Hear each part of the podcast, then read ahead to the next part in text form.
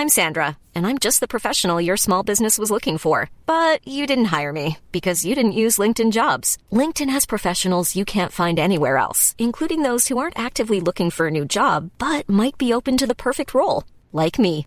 In a given month, over 70% of LinkedIn users don't visit other leading job sites. So if you're not looking on LinkedIn, you'll miss out on great candidates like Sandra. Start hiring professionals like a professional. Post your free job on linkedin.com/people today.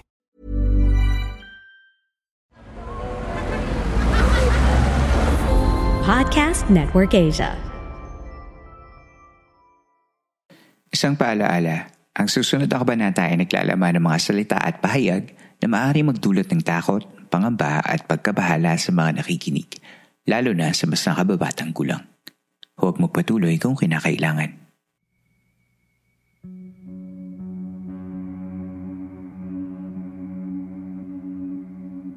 Ito ang mga kwentong bumuo ng ating nakaraan.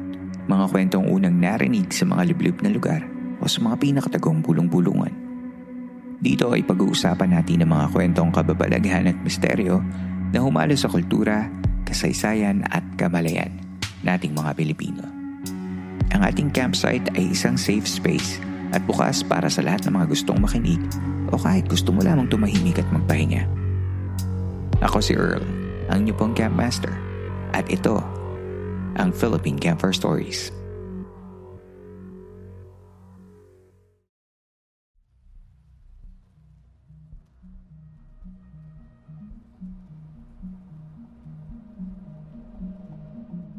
Tuloy po kayo sa ikalimamput siyam na gabi ng San Telmo Society Radio. Kumusta kayong lahat? Sana ay napapakinggan ninyo ang episode nito sa maayos na kalagayan. Kung ito man ang una mong beses makinig sa ating podcast o isa ka sa mga regular campers na nakikinig kada episode pero hindi pa nakafollow, ay hinihiling ko na sana ay i-follow mo na ang Philippine Camper Stories podcast sa Spotify at kung magustuhan mo ang episode na ito at pati na rin ang ating show, ay bigyan mo na rin sana ng 5-star rating. Importante ito para sa mga shows na gaya ng Philippine Campfire Stories para mas lumawak pa ang audience reach natin at mas marami pang makinig ng ating programa. Mas maraming makakapakinig sa atin ay mas maraming support ang makukuha natin para mas magtagal pa ang ating podcast. Ang San Telmo Society Radio ay ang listener story segment ng Philippine Campfire Stories kung saan pinapakinggan natin ang mga totoong kwento ng kababalaghan at pagtataka mula mismo sa ating mga tagapakinig. Ang unang kwento natin ngayon ay mula kay Bryce. Pakinggan natin ang kanyang kwento.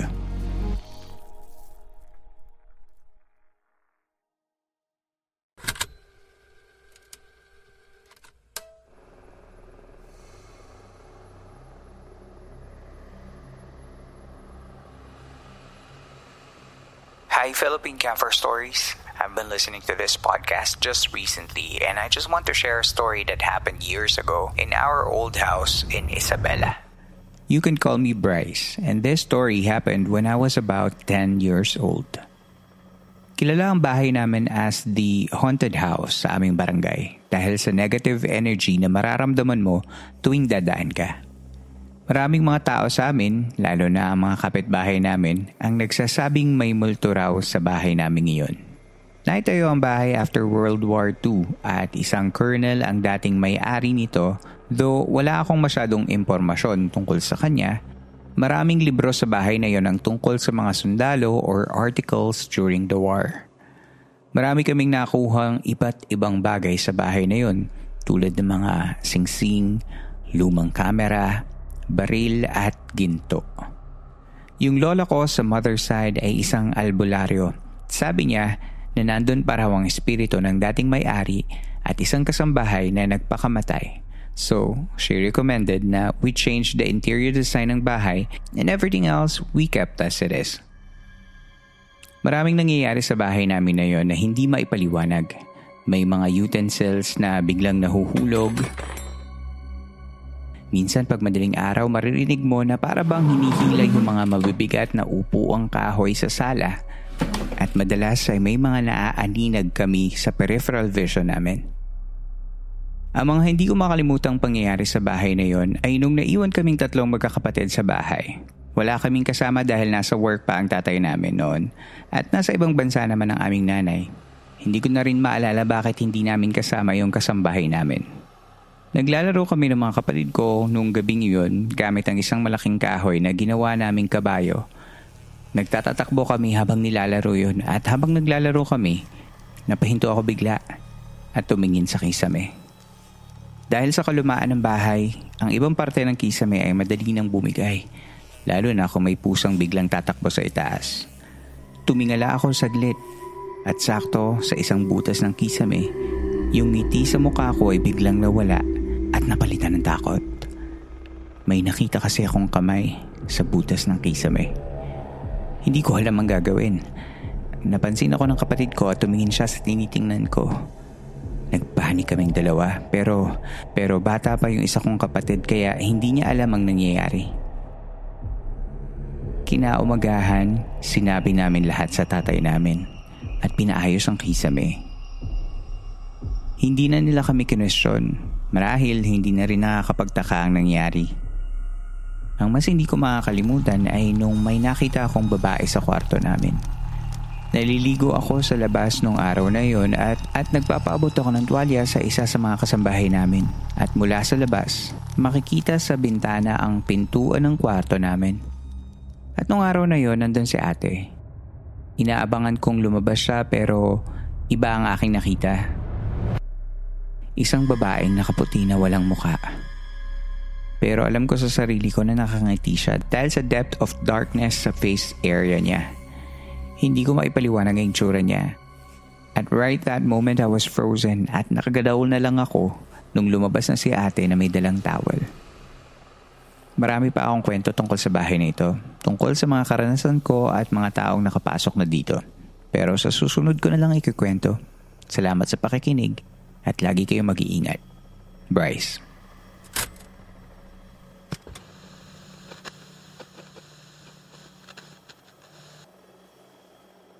Hello Bryce, thank you for sharing sa San Telmo Society Radio. Isa na namang di umano ay haunted house ang kwento ng kasama natin ngayon. Siguro naman alam niyo na ang sasabihin ko na lahat naman talaga ng lugar, one way or another, ay may mga spirits. At as long as wala namang interruption sa buhay niyo, ay sana makakita kayo ng way to coexist peacefully. Ang alam ko sa Isabela ay isa sila sa mga probinsyang nasakop ng Imperial Forces ng Japan noong 1942 sa kasagsagan ng World War II. Kaya hindi malayong ang bahay nga nila ay natirhan ng mga sundalo. Kung nakikinig ka Bryce, sana ay okay ka lang palagi. Salamat muli sa kwento mo. Sa ating pagbabalik sa pangkwento ang ating maririnig. That and more coming up next.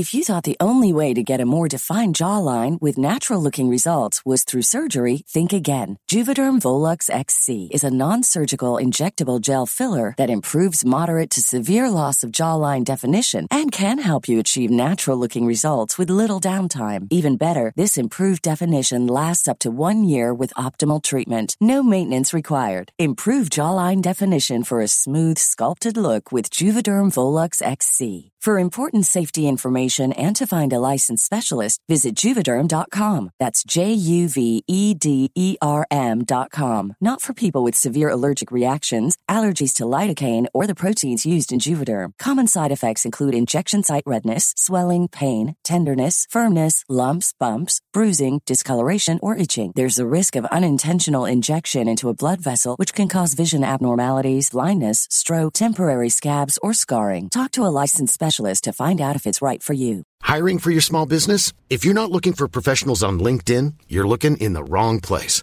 That's like looking for your car keys in a fish tank. LinkedIn helps you hire professionals you can't find anywhere else, even those who aren't actively searching for a new job but might be open to the perfect role. In a given month, over 70% of LinkedIn users don't even visit other leading job sites. So start looking in the right place. With LinkedIn, you can hire professionals like a professional. Post your free job on linkedin.com slash people today.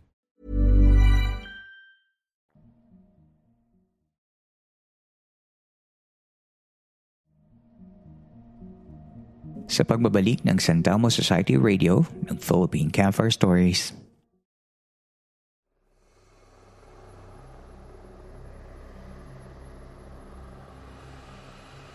Ang ating next storyteller ay si Dance. Sumulat si Dance kasi may kwento siya tungkol sa mga kakaibang experiences niya nung nasa Cebu pa sila.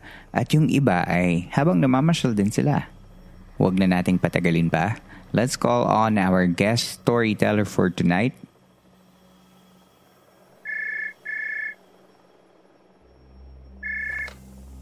right on the line, uh, si Dance, um, calling us all the way from, where are you calling us from, Dance?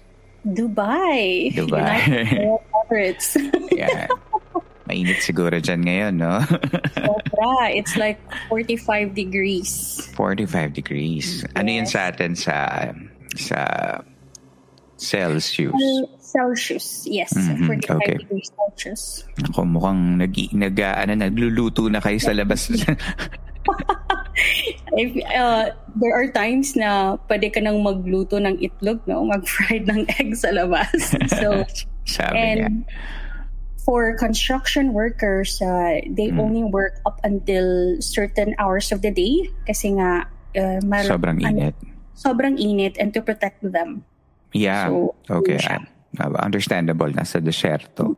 Um, okay, so um, nag-reach out ka sa San Telmo Society Radio because uh, meron kang gustong ikwento sa atin, sa mga campers. And uh, based dun sa uh, unang uh, reach mo ay galing ka ng Cebu. Tama ba? Sa, yes. Uh, is there a particular mm-hmm. area in Cebu that you can share? Oo, taga Guadalupe ako sa city mismo ng Cebu. Hmm. But uh, in terms of like uh, family side, uh, my maternal side, yung mom side ko, they're based in Bulacan, in Malolos. So I'm so happy din na, na rin alam ko na taga Malolos ka din.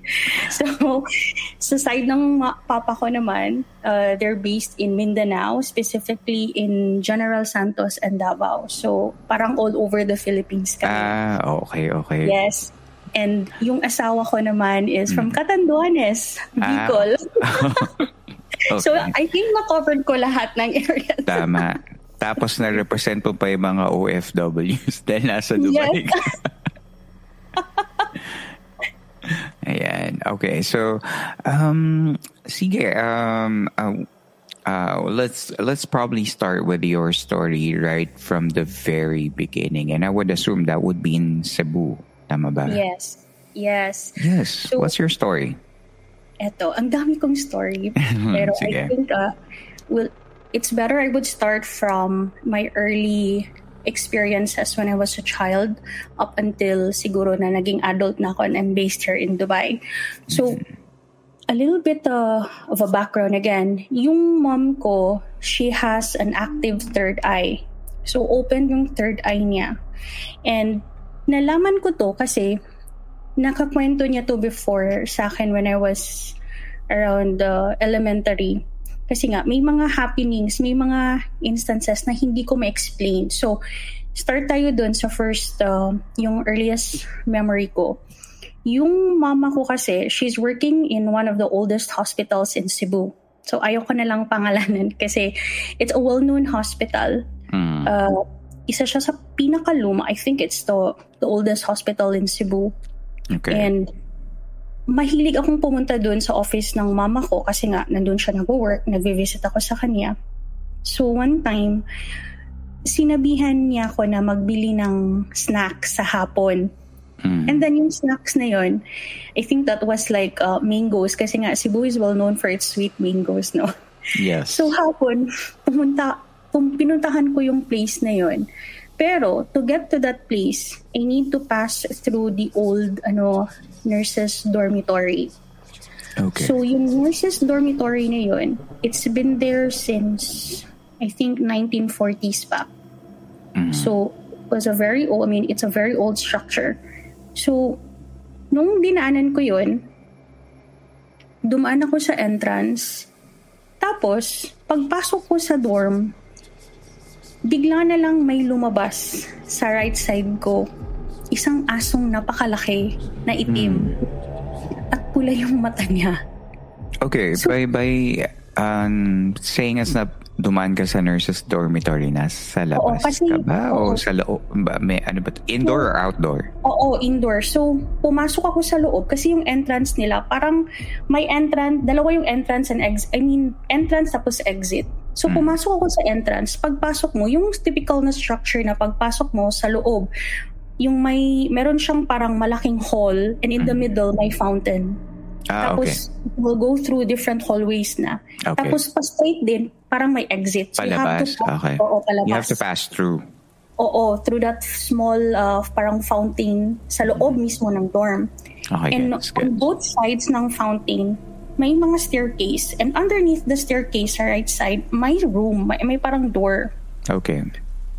So pagdaan ko doon, mm-hmm. biglang lumabas tong napakalaking aso.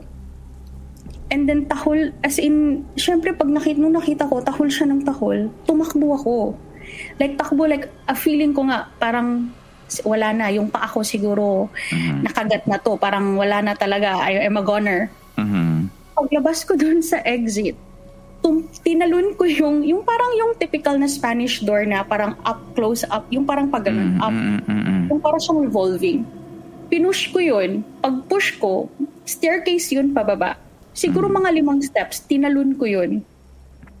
Tinalon ko siya kasi para lang maiwasan yung aso sa likod. Okay. Pagtalon ko dun sa labas, as in nadapa talaga ako sa floor. Paglingon ko, wala na yung aso. Mm. At nagtinginan yung mga, ano, yung nagtitinda kasi nandun lang sila sa labas.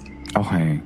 Tinanong nila ako, sabi nila, Iha, nangyari sa'yo? Ang mm. putla-putla ka, ba't ka biglang tumalon? Sabi ko, nanginginig ako. Sin, kitang-kita nila na namumutla ako tapos nanginginig. Sabi ko, may aso kasi sa loob. Uh, ano, sino, ano siya, nandyan siya. Gusto mo itong kagatin. Mm-hmm. So, syempre tumayo yung ano yung nag, nagtitinda yung, nag, yung mga nagtitinda wala naman silang narinig na aso sabi niya saan mo nakita yung aso walang aso sa loob mm-hmm. yun ang ano ko parang okay parang na, na weirded out na ako noon. Yeah. And then it continued to every time na pumupunta ako dun sa side na yon. Kasi may part doon na closed off na sa mga tao. May old canteen sila. And you know, when you're young, uh, bata ka, gusto mong gumagala, gusto mong mag- explore. Wala, yeah. Wala, wala kang takot. wala kang takot. so one time, may nakausap akong mga mga nurses. Kasi nag ano ko nag-stand parang nag oh, standby talaga yung word. Doon ako sa parang may umbrella, yung parang mga maliliit na how do I how do I describe it?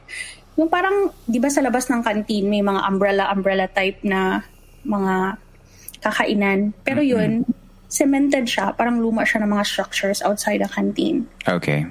So while I was just ano lang hanging out, biglang nilapitan ako ng mga nurse na napakaganda nila, ang puti-puti nila.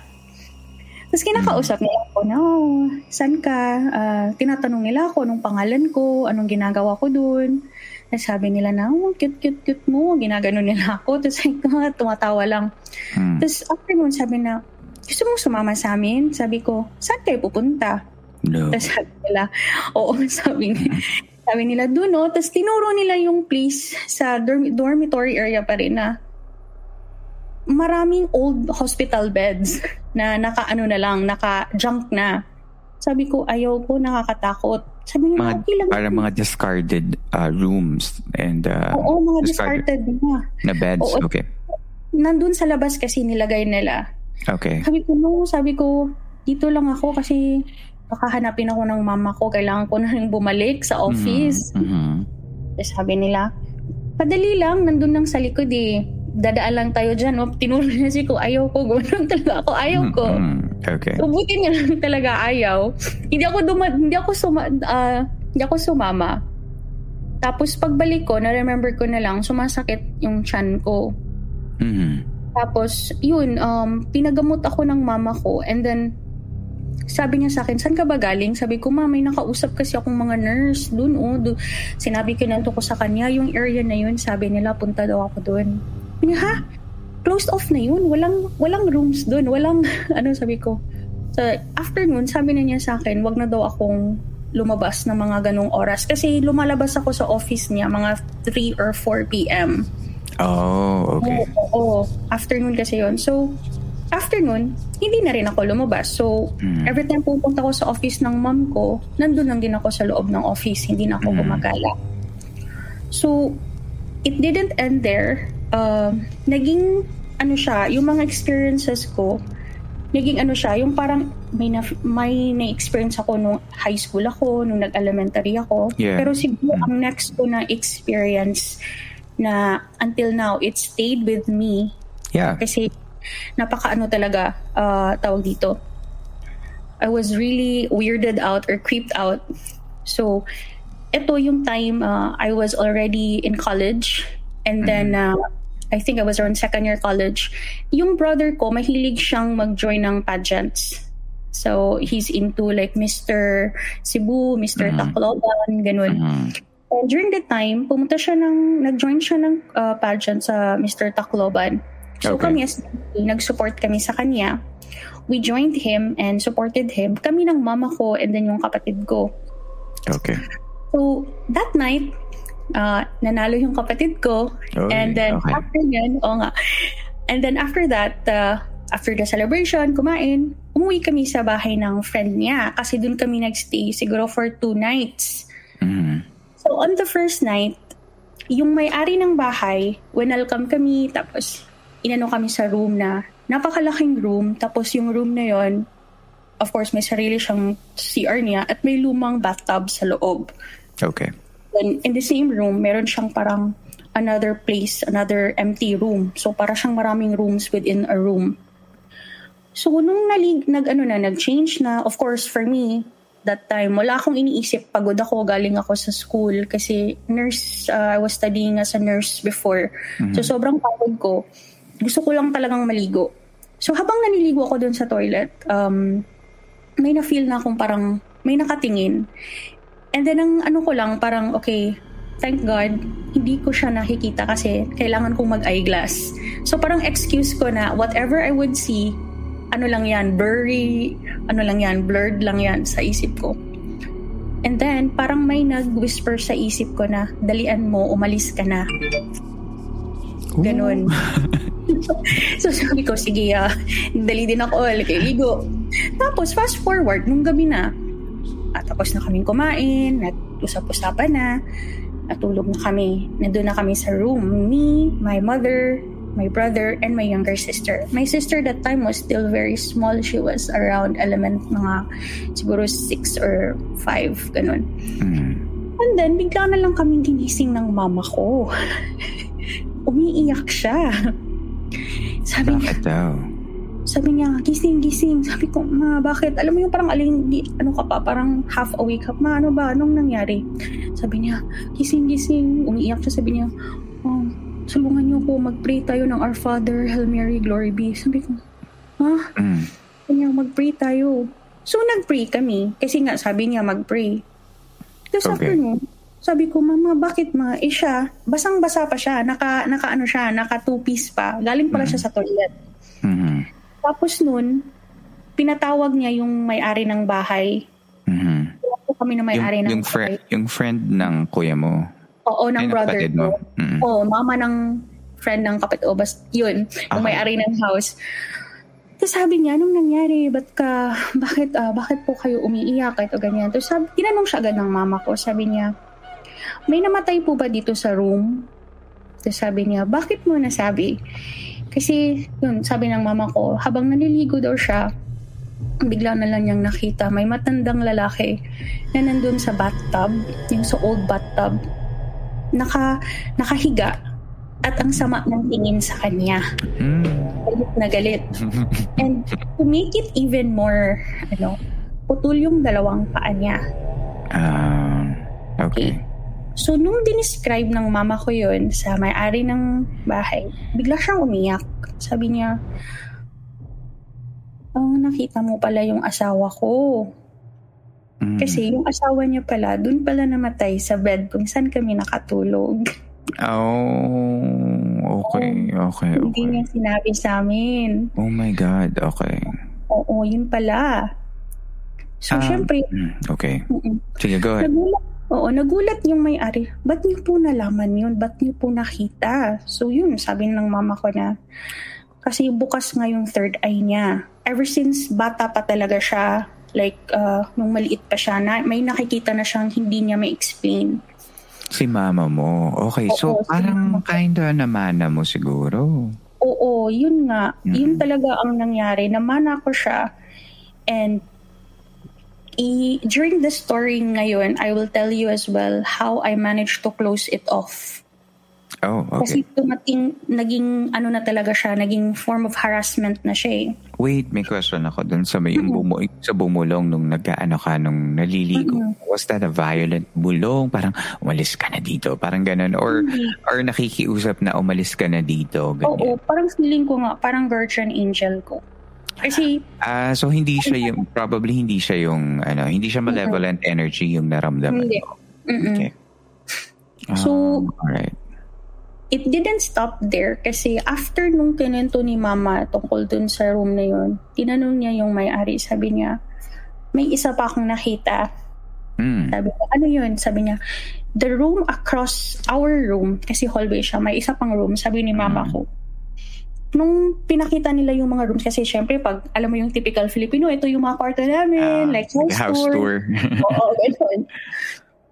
nung dinala kami dun sa isang kwarto naman na napakalaki din across the hallway. Sabi ni mama, bigla siyang nag, ano, biglang may vision siyang nakita. At pulang-pula yung room. As in, sobrang pula. And may nakita siyang babae na mm. duguan from mm. mouth, yung bibig until yung neck. At sobrang galit talaga na to the point natakot siya Mm-hmm. Kasi ganun ang ano niya, yung parang effect niya. Galit na okay. galit siya. Umiyak nga naman yung may-ari. Oh. Kasi according to her, nagpakamatay daw yung anak niya dun. Mm, oh my God, yung, ba, yung bahay punong-puno ng energy na hindi maganda. Mm, exactly. Tapos, how the daughter, uh, I mean, may her soul rest in peace she she took a gun. So, mm-hmm. so hindi ko na lang iano kasi for masensored natin yung ano. Mm-hmm. So, dun, kinalabutan na talaga yung may-ari. Kasi paano nalaman ni mama na we never had any ano like uh any interaction or any history with them. We never knew them but si mama ko nabasa niya agad yung history ng bahay. Mm-hmm. Tapos, yun pa, ang sinabi pa ni mama, may isa pa daw. Sabi niya, yung sa mm. taas to, may something. Mm-hmm. May something daw. Ayun nang i-elaborate ni mama. Tapos yun, oh. sabi niya, may-ari, meron nga daw. Kaya nga wala mm. silang pinapa, hindi sila nagsistay sa taas. Okay. Completely different team. Kasi second floor, may second floor yung bahay eh. Ah, okay. Alright. Mm-mm. Lahat sila nasa baba. So walang nagtatagal sa taas. So completely mm. vacant yung taas. So yun, after that, hindi na kami natulog syempre sa kwarto. Doon na kami sa salas nila. Oo. Okay. Pero how were you feeling nung moment na yun na parang sinishare na yung mami na, oy, merong, ano, merong lalaki, merong babae, ganyan. Siyempre, takot na takot talaga. Uh, mm. Yun, na-confirm ko na meron pala talaga. And mm. meron pala akong connection. Parang somehow it nakuha ko talaga sa mama ko. Kasi mm-hmm. naulit siya uh, in other situation sa Bulacan na naman. Mm-hmm. Nagbabakasyon kasi ako sa Malolo sa mga tita ko. Talaga? Then, okay. Mm-mm. Tapos sa nice. may bulihan. I don't know if... Bulihan? Oo, oh, alam ko yan. Oh. Lapit kami dyan. oh, okay. So, one time, uh, nagpunta ako doon, nag-summer vacation. And then ako lang ako lang mag-isa noon, hindi hindi hindi pa sumama sa akin yung family ko. Parang sige, magbakasyon ka, punta ka ng Bulacan, ganun. And doon ako nagstay sa tita ko. Yung bahay nila, yung typical, 'di ba, sa Bulacan, maraming farm that hmm. time. I think that was in early 2000. So Wala maraming farm. Ah. farm. Wala kaming farm. o, oh, hindi naman farm yun ng tita ko. Siguro farm ata yun ng ano niya, ng asawa niya sa family um, side. So, okay. sa likod, may farm, yung typical na may, cal- may carabaos, mm-hmm. gano'n. And, nung natutulog na ako, that first night na natulog ako doon, kasi first, uh, hindi naman first time, pero ilang beses na rin, pero that night, natulog ako, uh, kami, sabi ko, please, pwede may night light. Kasi nga, hindi ako, hindi ako okay pag sobrang dilim. Mm. So, yeah. that night, yung dream ko, may, may nakikita akong parang tiyanak siya sa lupa. Alam mo yung, alam mo yung parang roots ng trees sa ilalim. Okay. So nakikita ko, parang napakapangit na matandang mukha na bata na nandun siya sa ilalim ng roots at parang hinihila niya. Mm-hmm. So yung parang sabi ko, ba't ako na naginip ng ganun? Mm-hmm. Oh, hindi ko siya, dahil doon, kaya nag-request ako ng nightlight sa tita mm-hmm. ko. Mm-hmm. So nung dumating yung mama ko, kasi una akong dumating, siya na naman ang dumating. So again, same situation, habang naliligo siya sa CR. Hmm. Palagi talagang naliligo eh. Sabi niya, may nakita siyang sumilip doon sa sa window sa CR na batang lalaki, parang batang lalaki pero galit na galit at kalbo, laki ng mata, para dong tiyanak. Oh, yung nakita Oo. mo sa panaginip mo, nakita Oo. niya yun habang naliligo. Oo. Ngayon, um, nalaman namin, uh, late, uh, siguro late na, late na, na namin nalaman, um, meron palang nangyaring abortion. Mm-mm. Wow, okay. Kung doon nilibing yung katawan. Ah, okay, okay, okay. Mm-hmm.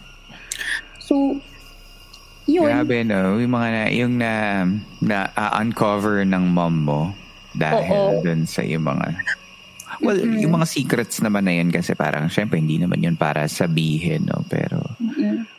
Okay. Anyway, sige, moving on. Um, mm-hmm. Mamaya na tayo magkwentuhan sa mga thoughts natin. Mm, yeah. After, so, yung isa pang uh, experience din with my mom, sa, sa Kamigin, Uh, I don't know if you've been to Camigan, but Camigan is also well known for Once being enchanted, uh, mm-hmm. enchanted island, no? Mm-hmm. And that was in the early 2000s as well. So hindi pa siya masyadong ano sa tourist.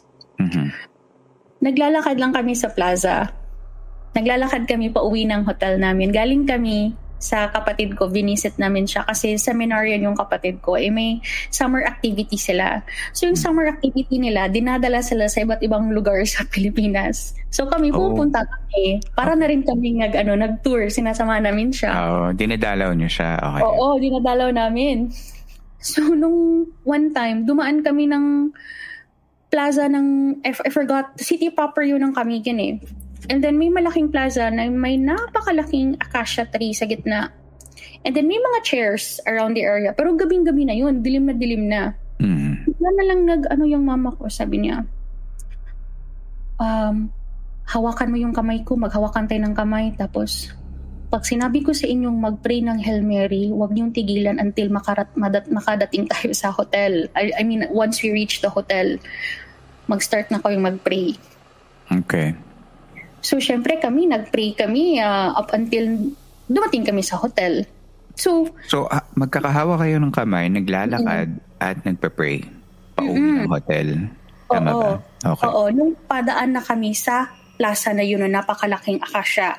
Mm-hmm. So, yung may, may kasama kaming ano nun, uh, taga-hotel na parang nag-assist sa amin. Tinanong mm-hmm. niya, ma'am, bakit po tayong nag, ano, ano pong nangyari? Ano pong nakita niyo? Mm-hmm. So, doon kinuwento na ng mama ko na habang yung papunta pa lang kami sa kapatid ko, may nakita na siya na napakalaking uh, tao na nandun sa puno at may mga may naka-white, iba pang naka-white and then may isa pang parang mukhang kabayo nandun sa plaza na yon na tinitingnan mm. kami. Tapos yun nga, alam niyang nandun na, wala kaming choice kasi dadaanan talaga namin. Mm. Kaso nakikita na niya kasi na parang naglalakad papunta sa amin yung mukhang kabayo. Okay. So, parang yun ang ginawa ni mama ko. Pangontra niya, nag-pray kami mm. ng Hail Mary. So, nung kinento ni mama yun, syempre nang, nangilibutan kami lahat. Tapos yes. yung mm. ano ng hotel na, hala ma'am, uh, totoo po yan kasi meron po talagang nagpapakita sa... Sabi-sabi talaga. Okay. Mm-hmm. So, ayun, confirm na naman. So, I th- every place na may pinupuntahan kami ng mama ko, mm, meron at meron talaga mm, meron, nakik- meron talaga siyang nakikita. Mm. So, fast forward after that happened, that was uh, nung nandun ako sa Pinas. Nung nandito na ako sa Dubai, uh, yung first work ko dito was uh, clinic nurse sa isang school. Mm. So, as a clinic nurse, yung mga yung mga ano ko, students, mga maliliit na bata. And we had a crash. Uh, yung crash, parang ano siya, for ner- yung mga baby pa talaga. Uh, iniiwan ng mga parents. Kasi, ah, okay. Man, daycare, ganun parang. Parang daycare. Kasi mostly yung parents dito, they have to work. Eh, wala siyang ah. maiwanan. So, okay. may crash. So, yung crash na yun, may wi- dalawang window. So, isang window, nakikita mo yung napakalaking puno sa labas. Hmm. So, wala, I mean, for me, wala akong iniisip na may something, ganun. But it, nagulat na lang ako, um, slowly, may mga, ex- may mga nangyayari na hindi ko ma-explain. Like, one time, yung binabantayan ko na student, sinag-change ko ng diaper sa kanya. Mm. So, nakita siya. Tapos, kami lang dalawa sa room nagulat na lang ako, may tinuturo siya sa likod ko. Hmm. Tapos tuwang-tuwa siya, smile siya ng smile. Tapos sabi ko, titignan ko, hindi naman ako, I wasn't making any funny faces. Pero happy na happy siya, tinuturo niya yung likod ko. So nung tumingin ako, kasi baka may, uh, I don't know. May, may kasama ka palang pumasok. Oo, may kasama. Hmm. Oo. Wala naman. So sabi ko, hmm. yan na, stop it. Ganoon ko. Ganoon ko siya. Okay. So, nag-stop naman siya. And then, dun ko na parang, na parang slowly na, baka nga may something. Kasi, another insta, another sit, ano naman, uh, may nangyari na naman. Isa sa mga students, habang natutulog siya, yung crib niya, tabi ng room, bigla siyang tumayot, umiyak. Sabi ko, ano nangyari dito? So, inalsa ko siya. Kasi iyak siya na yun, ah, Miss Nurse, Miss Nurse. Ganun siya ng ganun. Dinala okay. ko siya sa canteen. Tapos pinaupo ko. Tapos tinatanong ko, ko what happened? What's wrong? Gina, pinakalma mm-hmm. ko. Mm-hmm. Sabi niya, Miss Nurse, so, big man, big man. Ko, big man? Where? Sabi ko, where? Where? Ganun ko siya. Tapos sabi niya, uh, window. Sabi ko, window? Paano may big man sa window eh? Mataas, mm-hmm. I mean, hindi siya, sino makikita nila doon? Kasi may, ano yun eh, may wall. I mean, af- may, may puno, tapos after ng puno, may mataas na wall. So, imposible talagang may gaganon or maggaganon sa mga bata. So, iyan sabi ko, ah, okay. So, Big man. Ibig sabihin talagang malaking tao. tao Oo, tapos na, mabalihibo daw. Yung sabi oh, wow. Sinundan Tapos, ba? ibang lahi to ha. Uh, yung bata is Indian. Hindi siya Filipino. Okay. So, Oo, wala kasi, siyang idea sa mga... Kung ano lang yung nakita niya, Dinescribe niya. Mm-mm.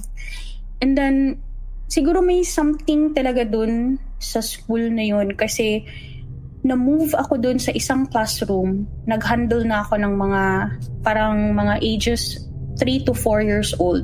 Okay. So habang nag ano ako, parang nag parang nagti-teach kasi clinic nurse ako at the same time teacher's assistant. Yes. Bigla na lang, so yung mga bata nasa table, tapos nakaano sila, nakaupo, nakatingin sa'yo, no?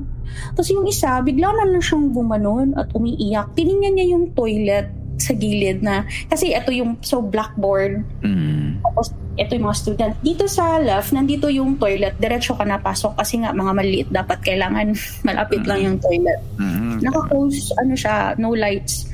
Bigla na lang siyang tumayo. Tapos tinuturo niya. Sabi niya, monster! Monster! Gumaganon siya sa toilet. So, tininin ko yung toilet. Wala namang, ano, oo, oh, oh, sabi ko, there's no monster. Don't worry, I am here. Tapos, iyak siya na, oh, monster, monster. Ganon siya na okay. ganon. So, pinuksan ko yung light ng to- toilet. Tapos, kinast out ko. Sabi ko, di ka pwedeng mag-ano dito. You cannot harm my, ano, my kids. Mm-hmm. Talaga. So, yun, mga ganung mga ano. Pero mga, how are you feeling nung nung biglang sinabi niya na yun na natakot. With all the experiences pa na baon-baon mo galing sa mga iba-ibang parte ng buhay Oo. mo, no? So, may tinuturo yung bata na monster. Mm-hmm. Ano yung naramdaman? Yun yung gusto kong malaman na parang ikaw yung adult in the room Oo. and walang ibang alam mo yun, parang wala yung mommy mo na magsasabing mag-Hail Mary mm-hmm. kayo at mag-awak kayo ng kamay. Alam mo, that time, yung mode ko, protective mode. Mm. protective mode. Biglang, As in, ano ka, nag, uh, ikaw yung nag-step up ka. Mama, tapos parang, oo. Mm. Nag-maternal mode ako in, sa mga bata. Kasi para sa yeah. akin, I need to protect them. And mm. hindi lang nangyari yon dun ha. It re, nag-ano pa sila, nagharas pa sila sa dreams ko.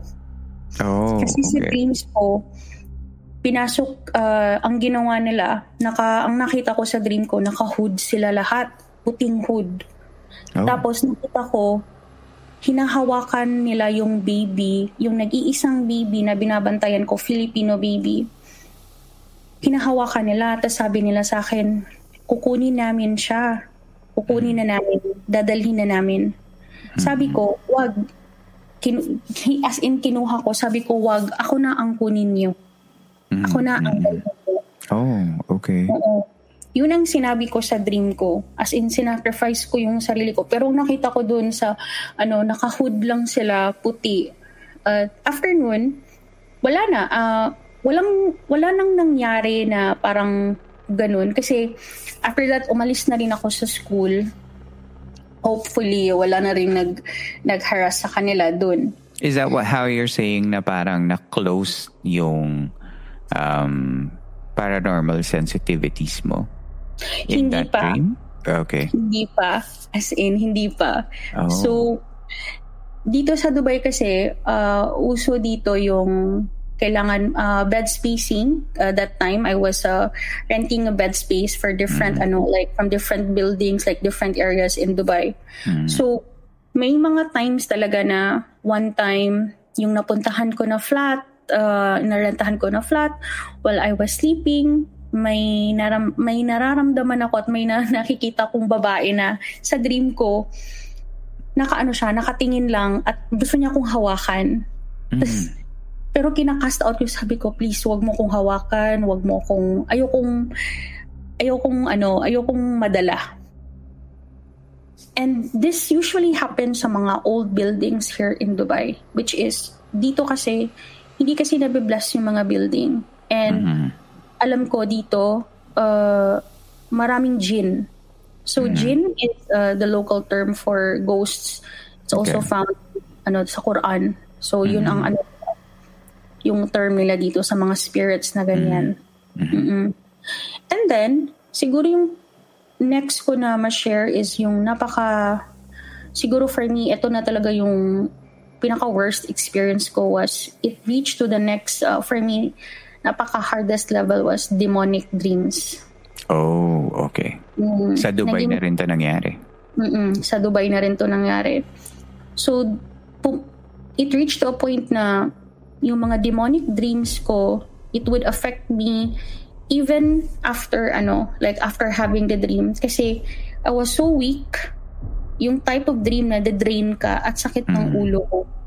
Oh, okay. So, isa sa mga dreams ko na hindi ko din makalimutan was yung demon na nagpakita sa akin. Uh, he wanted to ano, he wanted to scare me, he wanted to kill me. And may hawak siyang napakataas na knife. Pero yung hitsura niya, demonic talaga na yung walang buhok, uh, crumpled yung mukha, duguan at napakapangit talaga. Okay. So, tinatakot niya ako, para niya akong china-challenge. Tapos may hawak siya na knife. Tapos kasi gusto niya akong patayin. Mm. Kung ginanon niya yung knife, I held out my hand. Mm-hmm. As in, feel ko talagang tumusok yung knife sa sa kamay ko. Okay. At sabi ko, our father. Nag-our father ako. In your, in your dream? In my dream. Mm. So, isa yun. Uh, yung iba kong dream was uh, may tatlong, uh, yung dream na nakahiga ka. Tapos, nakikita mo yung katawan mo. Mm. So, para siyang, let's say, parang astral projection, parang Out ganun. Out of body experience. Out of body experience. Tapos, in that dream, doon daw ako sa luma ko na room, yung bahay ko sa Cebu, nakahiga. Oh. Okay. Oo. Tapos, nung binuksan ko daw yung room ko, I saw three hooded figures na naman. Mm-hmm. And then, pagpasok ko, lumingon sila nung lumingon sila, nakita ko yung mukha nila. Yung black yung mata. Tapos mm. walang pero nakabuka yung bibig. Yung parang nga, nakaganon. Okay. Oo. Nakanganga. Nakanganga. Mm-hmm. Tapos nakaganon sila, tumingin sila sa akin. Ay. So they were standing on my, near my bed, kung saan yung katawan ko. Yung natutulog mong katawan? Oo. Sa dream, okay. Mm-mm. Nung binuksan ko yun, and I saw them, nag-Hail Mary ako. Pero yung Hail Mary ko, napaka ano, yung ano, para kang pinipigilan mag-Hail Mary. Ah, uh, okay. Mm, yung may struggle talaga.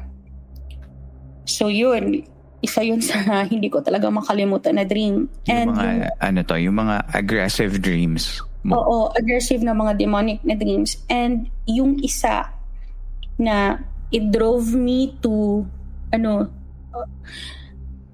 mag-seek ng ano na talaga counsel sa church dito sa Dubai. As in, nagpunta na talaga ako ng priest, nagpa-interview na ako, nag nag-share na ako kasi nga hindi ko na kaya. Uh, every 3 a.m. kasi ang gising ko sa mga dreams na to. Unholy Alas ng umaga. Okay. Mm-mm. Nagigising ako.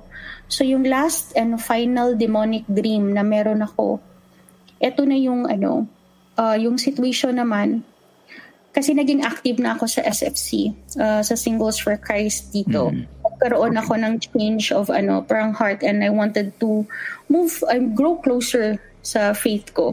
Okay. And na-realize ko na yun pala ang time na napakadami din talagang challenges. Parang mas china-challenge ka. So yung last ko na dream, nag ano daw, meron dong sinaniban sa dream ko. And then kami daw, kailangan doon namin mag-pray over Yeah. Tapos, nasa old plaza kami. Parang European style na plaza. Mm. And then, yung babaeng yun, nakaupo siya sa gitna. Tapos kami, nandun kami sa harap. Parang row. Nagpe-pray kami. Nung nagsabi na daw yung leader namin, okay, let's start our pray over. Nagpray ako ng Our Father. Pero, yung babaeng yun na nasaniban, tumayo daw siya at nilapitan niya ako. At hinawakan niya ako dito sa balikat ko. At mm-hmm ano, nag, nag-whisper siya sa tenga ko. Mm-hmm. Sinasa, sinasabayan niya ako ng Our Father who art in heaven. Mm-hmm. As in, after nangyari yun, nakaganon yung tulog yung ko. Yung pray over niyo sana. Mm-hmm. Okay. Mm-hmm. Shit, kinilabutan ako. Mm. Oo. Sinihi, inano niya sa tenga ko. Tapos, alam mo yun, yung, mm. nung nangyari yun, syempre, I willed myself to wake up.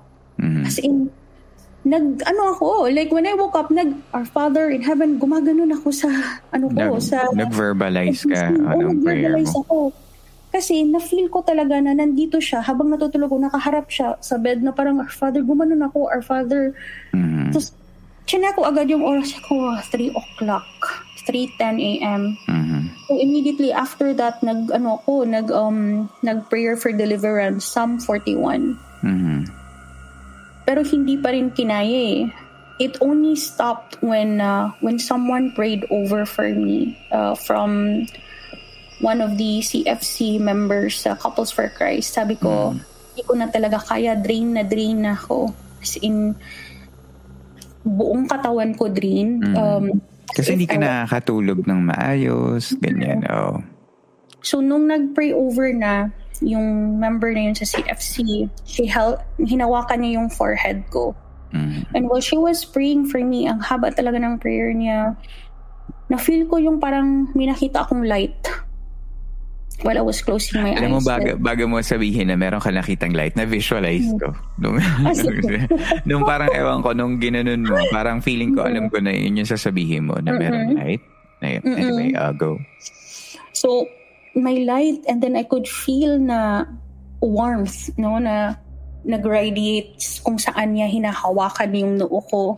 Okay. As in, nag-radiate siya and after that, as in after that, I did not have any, ano na, uh, those dreams and even yung mga mga paramdam. Experiences. Even, mm. Oo. Kasi before that, ang dami kong dreams eh. May dream ako na ako yung hinahabol. Parang may gustong magpa-pray over sa akin. May babaeng magpapakita sa dream ko na mm-hmm. sabi niya sa akin, tulungan mo ko. Tapos, oh. I don't know her. Oo. Mga pasok sila sa dreams ko noon. At sometimes, feeling ko nga, pinapa- pinapakita nila sa akin paano sila pinatay. Oh, okay. Mga random.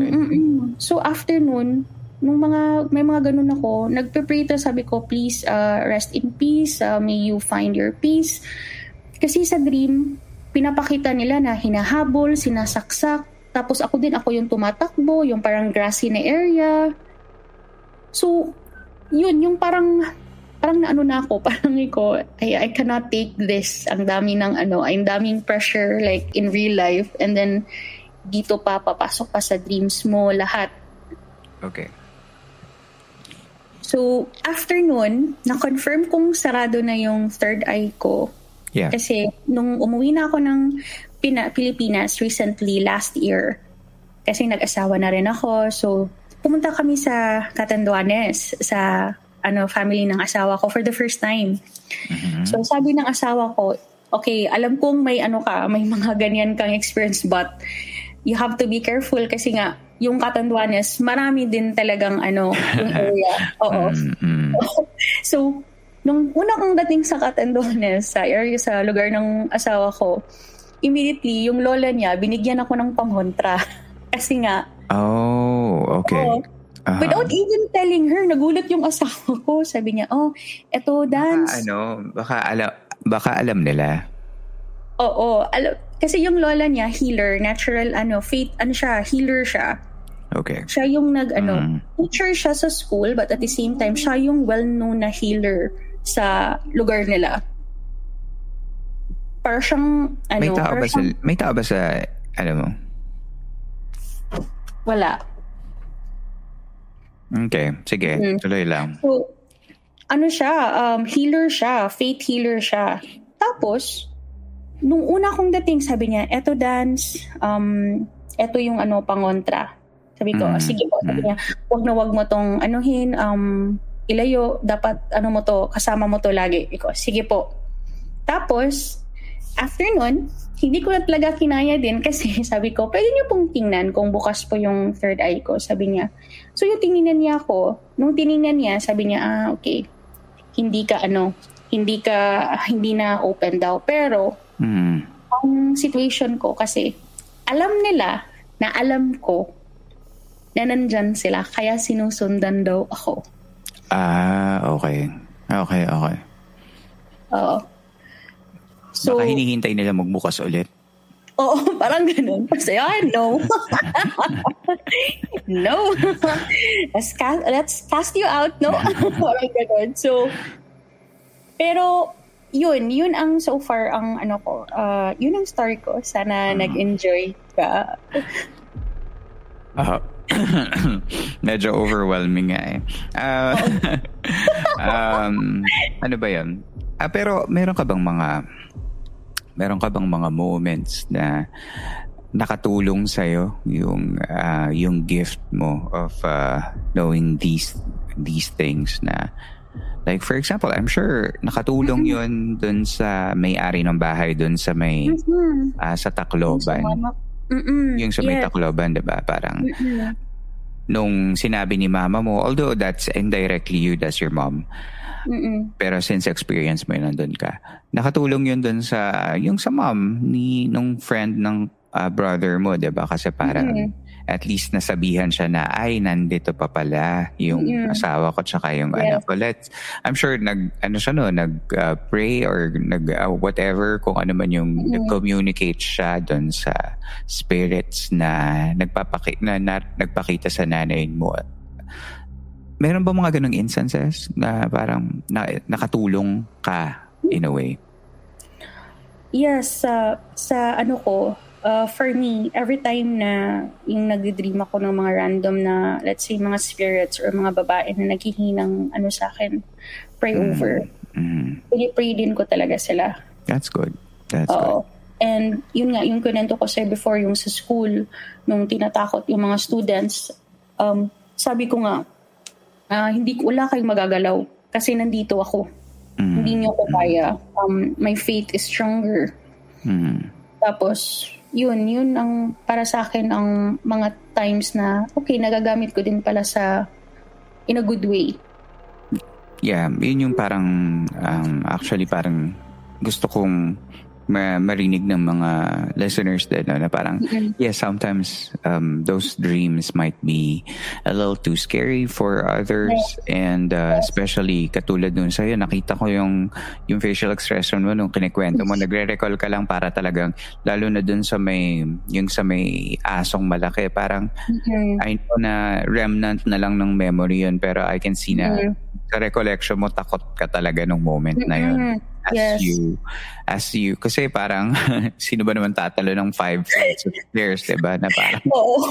so you wouldn't put yourself into harm kung wala kang tinatakutan diba so yeah parang for me um dapat yung uh, ganyan, yung gift na ganyan, parang meron din naman yung um, somehow benefit. Uh, mm-hmm. Now you know those kind of uh, things exist in some plane, in some dimension mm-hmm.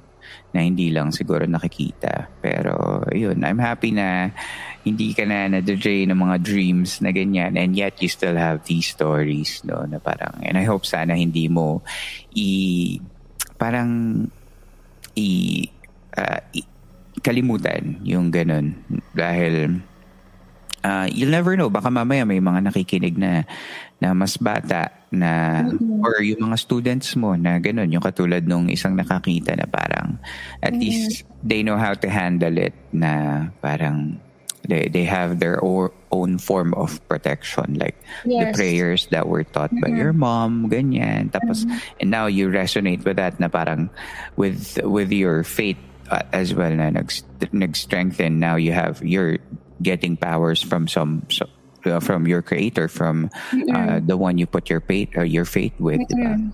So yun, parang yes. that's that's very good.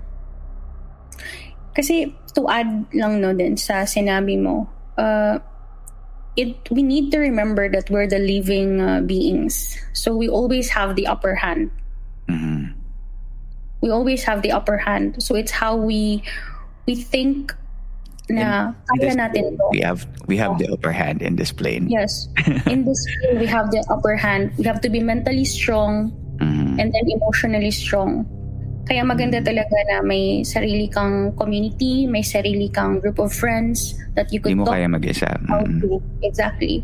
Mm-hmm. Kasi if you're just all alone, it will just invite more negative feelings. And I also realized no na uh, based din sa my experience din, experiences din namin kasi yung house namin in Cebu mm. when that time na turbulent kasi duman din ako sa turbulent childhood na yung, you know yung typical na my father uh, cheated on my mom and mm. it was a turbulent period it actually attracted a lot of ano um spirits mm. yeah. and na ganun yun eh. Uh, if you are in a place na puno ng negative energy, it will also attract those other negative entities around you. I believe that. Mm, tama. Well, so uh, those were very good stories to to share. Thank you so much. and uh, yeah, ano lang siya, hindi lang siya uh, uh, Buong Philippines, uh, nationwide. Oh. Hindi lang siya nationwide. Pastor, teka lang ha. Um, can I just open the door? Kasi yung asawa ko dumating. Nilak ko sige kasi. Lang, sige lang, sige Go, just go, give go. me a moment. Yeah, sure, sure. Ayan, ngayon, meron na talaga akong kasama. I have to get back dun sa um, at the para mga 44th minute. Parang kala ko may kumakanta sa likodan mo. Oh? Or, or baka dito sa amin, may mga kasama naman ako. So, titingnan ko, hindi ko rin alam kung uh, saan yun. I have, I have to check. Tapos kanina nung, ano, Oo. Hindi, I'll, I'll let you know. Um, pero thank you so much dun sa mga kwento mo. And meron ka bang mga gustong pagbatiin uh, while, while you're here? Baka may mga nakikinig pa sure. na mga kaibigan mo. so, sa mga friends ko na in-invite ko dito sa campfire. Hello! Sana maglakas loob kayong mag-share sa stories niyo and shout out din sa as napaka-supportive ko na asawa ko, si Carlo. Hello, Kasi napaka-supportive niya talaga dito oh, nice. sa dito sa ano ko. Like, I'm really happy then I found out about your podcast because it is my sort of like safe place din kasi every time I come from work I'm so stressed out and after like after the work I always turn on to your channel and ulit-ulit ko yung mga favorite episodes ko. Kasi ito yung pinapakinggan ko on my way home. Oh, Kasi, nice. Oo nga. It'll be weird na yung kapag lumabas yung episode mo, papakinggan mo yung sarili mo. But I hope, I hope, I really hope na my mm. story would help out a lot of your listeners. And um, they sure would know, they would know how to, I mean, add it to their, I know, let's say, solutions kung meron man silang pinagdadaanan. So, mm. thank you, Camp Master. Yeah, and of course. More power to your Salamat. podcast. Salamat. More listeners. think, kailangan natin yan. Kunin natin yan. yan yung positive vibes. um, yung, tsaka sa, eh, maganda rin kasi yung mga experiences mo from from Dubai. I mean, may mga nagsisend kasi Uh, well, karamihan ng uh, listeners natin from the Philippines, no? Pero may mm-hmm. pangilan-ngilan kasi na nagkukwento na parang they have experiences from other places. And doon ako mm-hmm. natutuwa kasi parang, okay, so it's universally known na hindi hindi lang nangyayari dahil nasa Pilipinas tayo yes. or those kind of things. So, yeah, I'm happy to hear na merong, merong kang mm-hmm. story, merong kang baon galing mismo dyan kung, kung nasaan ka ngayon. Yes. Actually, Camp Master, traveler din ako. And mm. may mga experience din ako sa mga ibang lugar. Pwede Oo. natin yung isingit sa Oo. another episode. Oo. Like India, for example. Kasi Oo. marami din doon. So, Talaga ba? Okay, Oo. sige. sige. I, I've never heard yung uh, travel stories din. So, sige, pwede natin yung gawin ulit next time. But for the for the meantime, thank you so much sa sige, sa mga kwento mo. And I hope to see you again soon, okay? Same here. And more power to your podcast. More listeners. Thank Positive you, Dan. energy all the way. Oh, thank you. Thank you, Dance.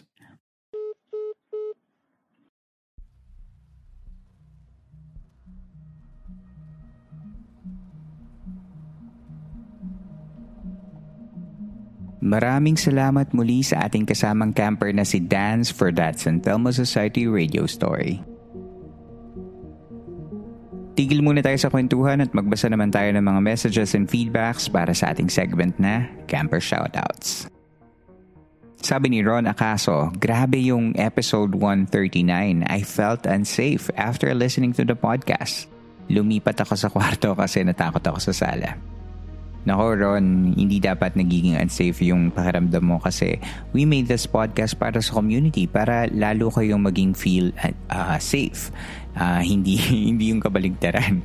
So sana um, kung magiging unsafe ka while listening to the podcast, pwede mo namang itigil muna sandali and just to compose yourself and then come back again kapag mas okay na yung pakiramdam mo. But thank you for listening. Sabi naman ni Alvin J. Climaco, Hi Camp Master, I'm from Durian capital of the Philippines, Davao City po. Hello Alvin, maraming maraming salamat sa pagsusubaybay uh, mo sa Philippine Camper Stories and uh, sana makatikim mo naman ako ng durian kapag nauwi ako dyan sa Davao. Maraming salamat sa iyo. Isa Valencia says, wala akong jowa pero ito ang aking pahinga.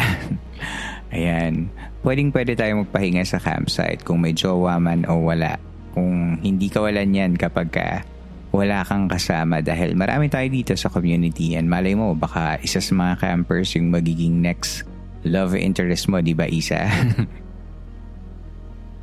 Sabi naman ni Emily, baka pwede pong ma-feature yung necklace ni Beauty Gonzalez sa recent GMA Kayla.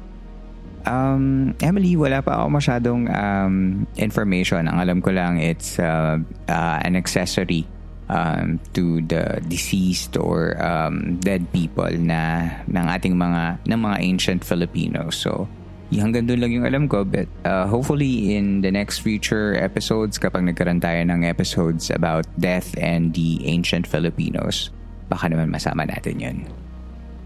Steven Villar, sabi niya, Hello po Camp Master, thank you for following back. I always listen to your podcast kaso po sa Spotify lang. Not that updated kasi iniipon ko po yung upload nyo. Para po tuloy-tuloy lang habang nag-work. Again, thank you po sa pag-follow back. Steven, tama yan, ipunin mo lang. Tapos, sabay-sabay, di ba? Tapos, sa Spotify, okay yan, maganda yan. Um, I really prefer na makinig kayo sa Spotify kasi um, Spotify always supports the podcast. So, yun. Thank you so much. Medyo mahirap yung basahin yung pangalan ng next uh, camper natin. Sabi uh, ni at Skoloduska yan, or R, R ang initial niya. Hi Campmaster, sobrang enjoy ako lagi pag nakikinig ng podcast ninyo. Wala pa atang isang buwan ako nakikinig at nakaka-catch up na agad ako. Ginagawa ko siyang background music pag nag-work. Sending my story soon. Haha, ingat lagi and more power to you. Ayan, R. Tawagin lang kitang R kasi yun yung initial mo, no? Um, sa, sa handle mo sa Instagram. Maraming salamat sa pakikinig mo and thank you na nakaka-catch up ka agad ng one month. Ang bilis, ha? Yun. So, um, welcome sa camp and sana magustuhan mo. If you have any thoughts about the podcast or you want to share, go ahead and tag the social media channels or join the Philippine Camper Stories Facebook group, The Campsite. The link will be at the episode show notes. Dito na po nagtatapos ang ating kwento. Kung gusto mong sumali sa aming online kwentuhan, pwedeng pwede kang makipag-chat sa akin at sa mga fellow campers pag nilike mo ang ating Facebook page na Philippine Campfire Stories. At kapag sumali ka sa ating Facebook group na The Campsite Philippine Campfire Stories. Doon makikita mo ang ating group chat at madalas ay doon ako nakikipagkwentuhan at nakikipagkulitan sa iba pang mga campers.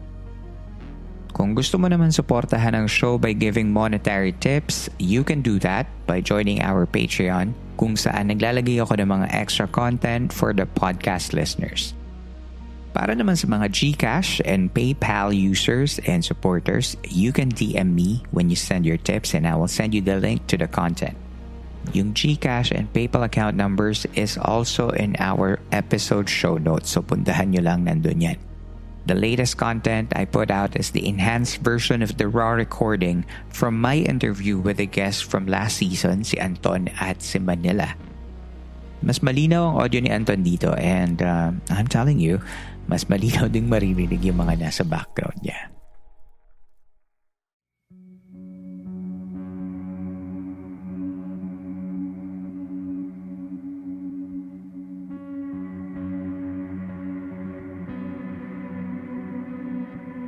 Muli maraming salamat po sa inyong pakikinig.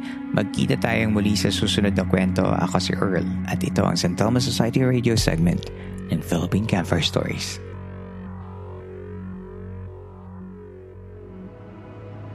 This podcast episode is based on or is inspired by true events. Unless otherwise indicated, all the names, characters, businesses, places, events, and incidents in this podcast are either the product of the podcast creator's imagination or used in a fictitious manner. Any resemblance to actual persons, living or dead, or actual events is purely coincidental.